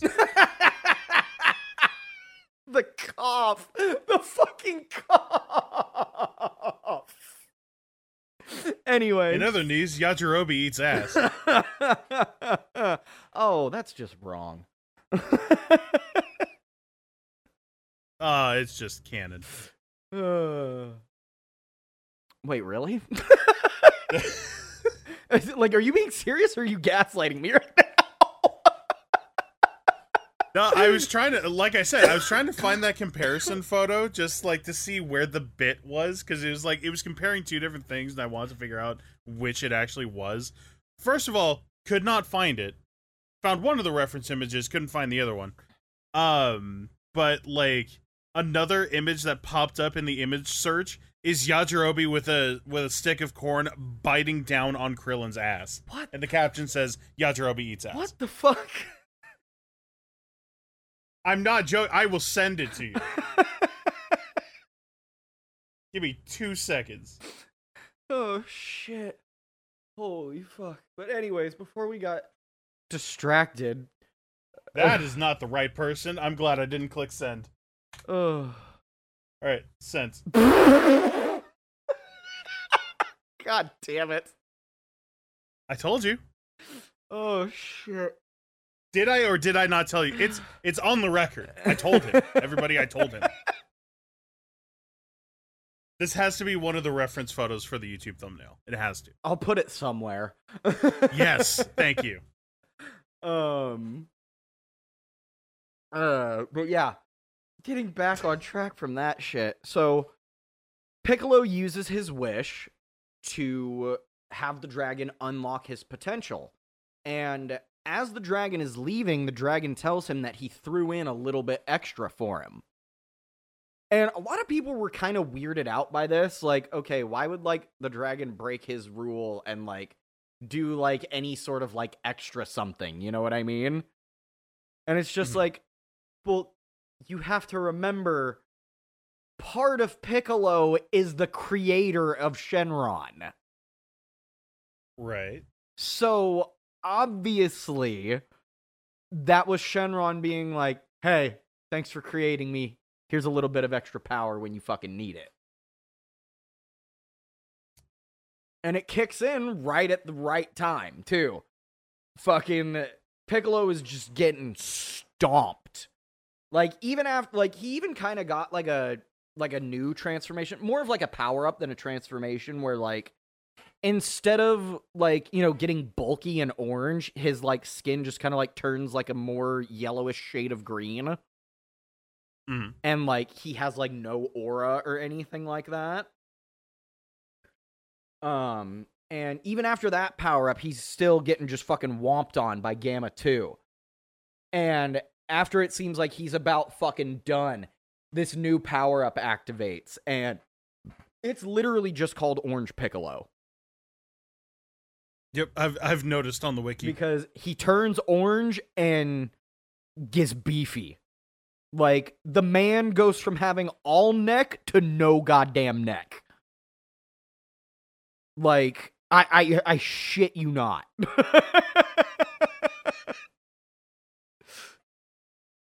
oh fuck. But yeah, goddamn. Uh no, he's he's got he's got neck. does he still have a neck? If you're looking at him head on, no, but if you're looking at him from the side, he got that corpse grinder neck. Got it. Okay. So it it be a fucking tree trunk. but yeah, I actually thought the power up was really fucking cool. Mainly just because, like, I, I, I don't fucking know. It's cool to see characters other than fucking Pickle or fucking Vegeta and Goku getting power ups. You know what I mean? Yeah. Like, fucking Goku and Vegeta each got a gaggle of transformations during Dragon Ball Super. Like, for Goku, he got fucking Super Saiyan God, Super Saiyan Blue, Super Saiyan Blue Kaioken 10 and 20, Ultra Instinct Omen, Omen and Ultra Instinct. And then for Vegeta, he got the fucking same thing, God Blue, and then he got fucking Blue Evolved. And in the if you read the fucking manga, he's got his own ultra state called Ultra Ego. Like, I mean, fuck, even Frieza's gotten more transformations. yep. Uh what's it? Uh black, right? Yeah, Black Frieza. Why why is there no love for the the human characters? Like I would I would love if it's just like you know, like the ev- like in this situation everyone's everyone important is away. Like fucking there there's like an issue on another planet, like all of our main characters are there and then there's just a story of like fucking uh Tien and Yamcha and and Krillin just fucking hanging out like on Earth like fuck there's some shit going on here. What do we do? Dude. and they like they get some new shit like some Kaioken like because they can learn Kaioken right? That's just unlocking key Um for the for the most part. it uh like it's a definite strain on the body. It's a multiplier. It multiplies yeah it's a your power. multiplier so they so they can do that. Why not uh, why not give them uh something that like something extra for the human side? Because i mean fucking Sa- So, I'm to let you finish. Saiyan's op I'm gonna let you finish, but um, check out the Moro arc of the manga. uh spell it Uh, M O R O. Check out that arc of the manga. The Earthlings actually get to do a hell of a lot. Even fucking Yamcha, who has been made a joke by this point, literally Yamcha gets some badass moments and reminding us that he is literally the third strongest person on the planet. Like the third strongest hu- earthling on the planet. Like well all right like if you want to actually see the human like the the earthling characters shine, read that arc because they actually get to. so i'm glad that they get to shine but that still doesn't answer my my uh my frustrations with everyone's got new transformations give them new give them shit Yeah. Well, see, the thing is, in order for that, if they were going to learn Kaioken, they would have learned it while they were with King Kai. But instead of fucking training, they were too busy being concerned with what the fuck Goku was doing. I thought Krillin was able to, or Krillin was able to do some that the others couldn't, Um, other than Destructo Disc. no. I thought he had his own thing, or am I Uh, just he's like? got, I think it's called like the scatter Kamehameha, where like he fires a beam up into the air and then it splits into a bunch of separate like energy spheres and then he just rains them down. Um, but the solar flare isn't his, that's Tien's. yeah, Uh, Destructo Disc is his, but he doesn't ever fucking use it. Um, well, he doesn't ever use it when he should. Uh, Kamehameha, that's fucking Roshi's. Yeah, no, he really doesn't have anything unique like that. And also, you have to remember, Krillin didn't die in Z until the Boo saga, until fucking Frieza. And even then, he wasn't dead very long. Yeah, that's fair. Not not long enough to learn the Kaioken, anyways. Like, obviously, Goku can learn the fucking Kaioken in six months, but that's because he's fucking Goku. Y- yeah, Um. Yeah, fucking Goku can learn the fucking Kaioken and the Spirit Bomb. Actually, I'm pretty sure he learned those in like the span of like four months because it took him six months to get to King Kai, and then it took him two months to catch Gregory and Bubbles, if I'm not mistaken. Um. yeah. I don't remember. But yeah, and that also I know I'm fucking talking shit about the Earthlings not training while they were with King Kai, but I'm also an asshole and I am fully aware of the fact that they did in fact train while they were there. But I just I just don't think any of them got to the level where they could learn the Kaioken to where even just the standard Kaioken wouldn't destroy their bodies.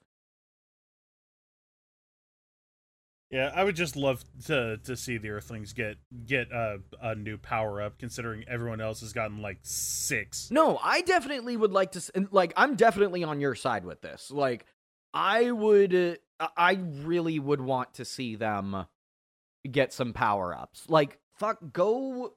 Like, have them visit the Kais and have uh, the old Kai unlock their potentials, like he did with fucking Gohan. You know, like, give us something. But then again, we also have to take into cons- like in reality, the only person that probably would do this now is Tien. Tien is really the only one who still actually has a like a current interest in martial arts. Like he Hmm. has his like in Super he has his own school. Um you know, but Yamcha Yamcha re- pretty, really gave up on training after the androids showed up because he saw the gap that was there that was created when uh, you know once you know there was more than just Goku as a super saiyan he saw the power gap and he saw that it was getting wider and wider very quickly so he he didn't exactly give up but he but he did just accept the fact that the gap will never be closed. So he's just going to keep going at his own pace, doing his own thing. And that's what most of the Earthlings, that's what most of the Earthling fighters did in the end. You know, and, you know, you've also got Krillin, who's now a family man. He's a cop now. You know, and these guys really only get up and fight when it's absolutely necessary now.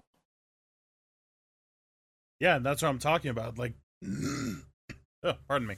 Um, that's exactly what I'm talking about. Like, while there's an arc going on for the Saiyans off world, and there's like no chance that they'll be back anytime soon, and some shit's going down on Earth. Like that, that would be the perfect time to to be like, well, I gotta go shave my head and beat some ass. Be right back, honey.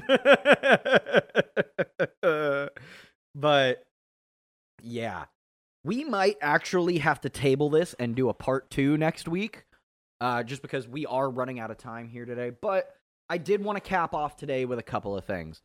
Uh, first of all, uh, when we initially planned to talk about this on the podcast, Fish asked me a very interesting question about fusion within the Dragon Ball universe. Um, and so here's here, here's my two cents. Basically, he asked me like, would a combination of like Goku in his Ultra Instinct state and Vegeta in his Ultra Ego state be possible? And my answer, after stewing on it for a couple of weeks, uh, is that it really depends on the method of fusion that you're that you're thinking of. So when it comes down to the Potara earrings, the Potara earrings is 100% yes, it is possible. Now, how long would the fusion last? Who fucking knows? Because as established in Super, unless Kais are using them, there is a time limit of one hour on Potara fusions. And Vegito Blue burned up the fusion in about, I think it was like 10, 15 minutes. Oh Jesus. So being in their like max power forms, I honestly think the fusion would maybe last like 15 to 30 seconds and then they would diffuse almost instantly. God damn. Um, Okay. What about the fusion dance? So there's even there's actually there's e- there's a couple more pitfalls with the fusion dance. Oh no. So one of the particular things about the fusion dance aside from like doing the technique properly, your power levels also have to be the exact same. So whichever one was stronger or in reality here more in control of their power level, they would have to scale their power to the other one. Um so like for example, if if Goku was the weaker one in the it was the slightly weaker one in the equation, Vegeta would have to drop his so let's say I don't even know what the current power levels are, so let's just go with something crazy. If Goku's current power level is uh, 1.3 billion trillion and Vegeta's is 1.6 trillion. Vegeta would have to bring his power level down to 1.3 to match Goku's before they could even attempt the fusion dance.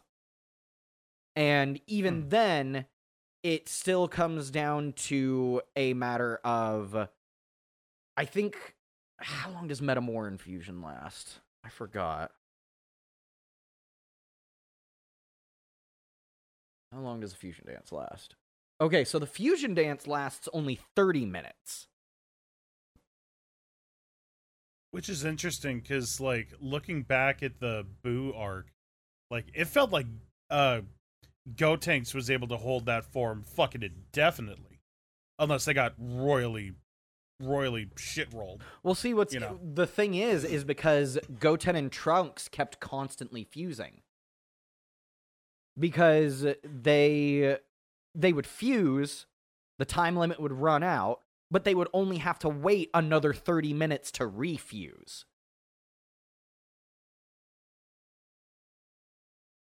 Um but I I get what you're saying though. Uh but then again, you also have to remember Gotenks isn't nearly as strong as Gogeta. Right. Um, I would honestly even argue not even no, definitely not as strong as Vegito. Because Vegito was fucking handling Boo. yep. Like just manhandling that motherfucker. So they probably weren't burning up as much power. And one of the things you have to remember about Dragon Ball, which is something I constantly forget, so I know a lot of other people probably do too, is that fights happen at ludicrous speeds in this show. Yeah, that's we fair. are basically what we are seeing is everybody is like we are seeing like Goku's perspective of a fight. Like that's how a fight looks from like Goku or Vegeta or Piccolo's point of view. If we were actually seeing those fights at the speed they were happening, we wouldn't see them. It would literally Oh, so that's that's why five minutes takes like fucking seven episodes ex- uh, with fucking Frieza. as much of a meme as it's become, yes, that is exactly why.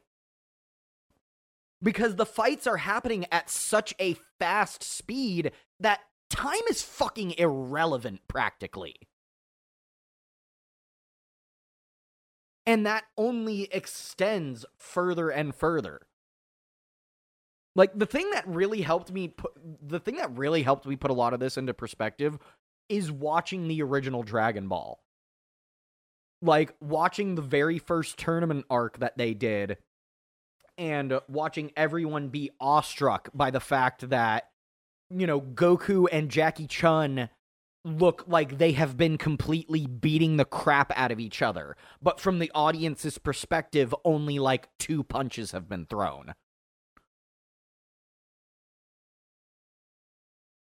I completely forgot that that man was named Jackie Chun. Well, it was just Roshi in disguise.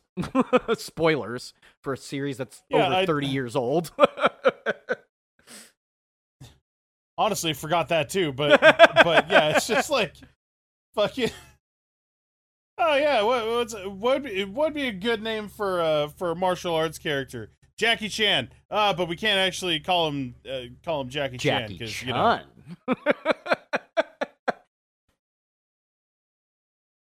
All right, copyright infringement. We got it. we got it on the dotted line. See you at the bank. Uh.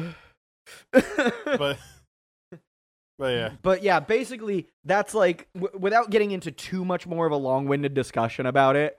Uh, that's my fucking two cents on it. Is yes, it is possible for them to fuse in those you know heightened states, but unless there was some kind of outside force allowing it to last longer, they just the fusions just wouldn't be able to hold. All right, fair enough. Um, and lastly, uh, I've got a couple of animes that I want to recommend. One of them is a, uh, actually, I'll let him recommend it once I bring up what I'm gonna recommend. Uh, I started watching a new anime recently. I think it's actually really fun, really cool. Uh, it's called Cells at Work. Uh, yeah. gotcha. yeah, it's a really fun anime. Uh, it's literally just basically about like what your cells do inside of your body. It's actually oddly enough a very a pretty educational show for being an anime. No, yeah, that's the general consensus. Is it's just like it's it's a very well done, like very educational, Yeah. uh, just fun to watch anime. yeah. You know, uh, one side of it, there's like a slice of life portion, you know, watching a. You're following a red blood cell as they go throughout their day, doing their daily work, you know, delivering oxygen to all over the body. And uh, throughout the day, things will happen to this body. And then the show gets really violent when the white blood sh- cells show up. Well, I mean, things get violent when white blood white blood cells show up anyway. well, yeah. they they are the ones who like you know hold down the fort, get out the guns, or in this case, katanas, yeah. and just fuck up Germans and shit. Yeah, And that's I haven't yeah. seen any of them yet, but I'm sure the T cells get even more intense. Um. oh the killer Yeah. T cell. Yes. oh yeah.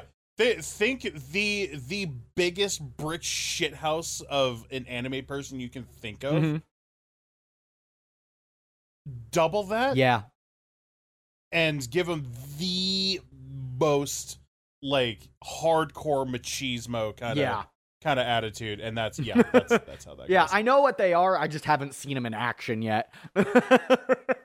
oh, dude, you get it by like episode three or four in in the spin-off series. uh, the spin-off series being Cells at Work, Code Black. So the one that he's talking about is the the original. It deals with like a pretty healthy body, just goes through some stuff at uh throughout the series, but again, like yeah, like the the second episode, the one that I'm currently on, is literally about a scrape. Oh no, whatever will we do? Uh, adorable little platelet girls, go over there. Uh, fucking, but like the Code Black is like, well, it, if if no one's familiar, Code Black refers to working conditions in like a highly stressful or abusive kind of work environment. Um, so it's like when you're when you're overworked, overstressed, you know, like uh you're pulling constant if not daily overtime hours and you know like you're barely getting any sleep like is the worst of the worst conditions that is code black Yep. so this one uh basically the body that all of these cells are inhabiting like constant smoker constant drinker fucking his hair's falling out because of stress like goes out uh and gets intimate without protection and like gonorrhea takes a couple episodes. That was fun. Uh and like yeah super violent. Like dear god like the the white blood cells make an appearance in almost every fucking episode. Uh and so shit gets slaughtered constantly.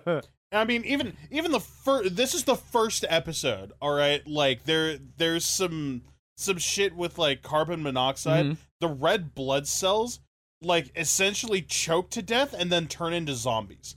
oh, that's right. You were telling me about that. Like veins popping out of their yeah, necks, and then their eyes go blank. Immediately their skin after that, like, doesn't one turn around and just just light into someone? Yep, yep. Ugh. They go full zombie. but yeah, like it- It's fun. I would highly recommend. I haven't watched Code Black yet, but based on what I've seen from the first episode of the original, I'm gonna watch the two seasons of that, and then I'm gonna go watch Code Black. I would highly recommend this anime. I know for a fact it's on Crunchyroll. Uh, I'm not aware of any other sites. I'm sure you can buy it in places where you can purchase anime, but I do know for sure you can stream it on Crunchyroll. But um that is going to do it for us here on the Derailed podcast today. Fish, do you have any final thoughts before I close it out here?